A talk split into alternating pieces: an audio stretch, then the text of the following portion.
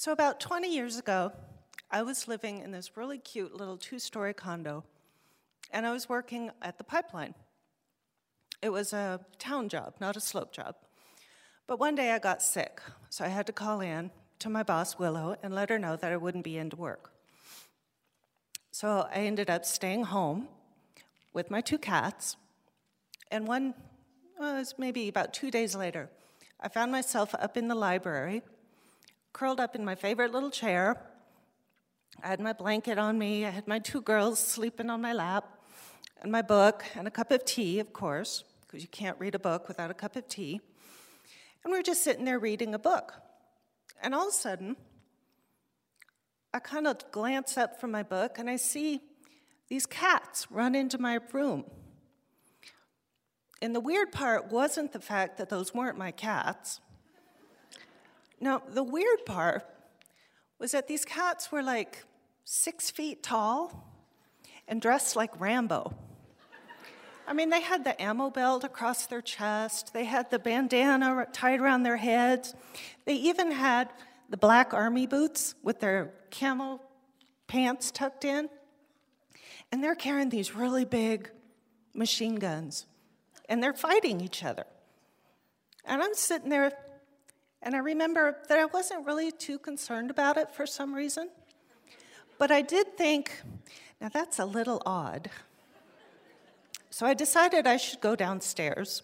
So I'm kind of very quietly trying to maneuver around the Rambo cats because I don't want to disturb them. Because that's probably not a good idea to disturb a six foot tall Rambo cat with a machine gun. But I finally make it downstairs and I call my boyfriend, Jack, and I say, Jack, I think I need to go to the hospital. And Jack says, Well, what's going on? And so I tell him about the Rambo cats up in my library. And he says, I'll be right there. well, things kind of fade out. And when they come back into focus, I found myself in the emergency room, in the waiting room. And across the hallway, well, not the hallway, across the waiting room, I can see the doctor, and he's inviting me to come into an exam room. And so I get up to go towards him, and I discover that my hips are killing me. They hurt so bad. It's really hard to walk.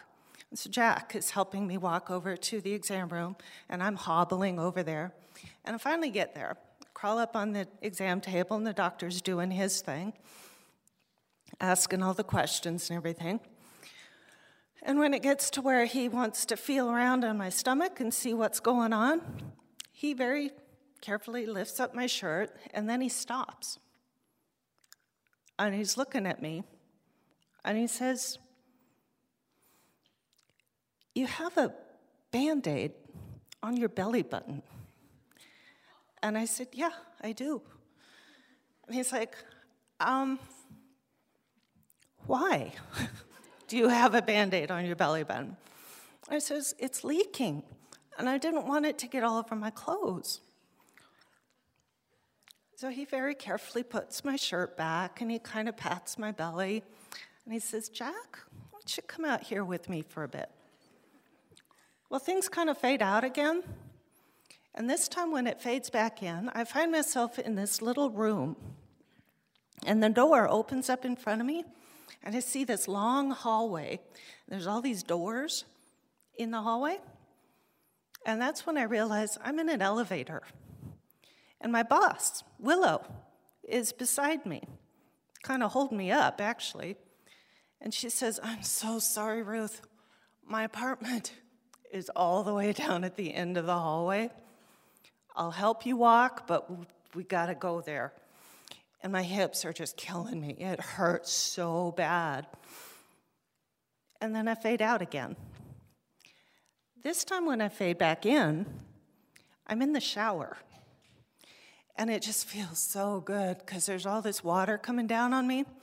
But I'm weak and I can't even stand up. So Willow is in the shower with me and she's holding me up. And it just feels so good. And I'm trying so hard to hang on to it because, of, because it feels so good, but it fades out again. And then it fades back in, and I'm at my mother's house.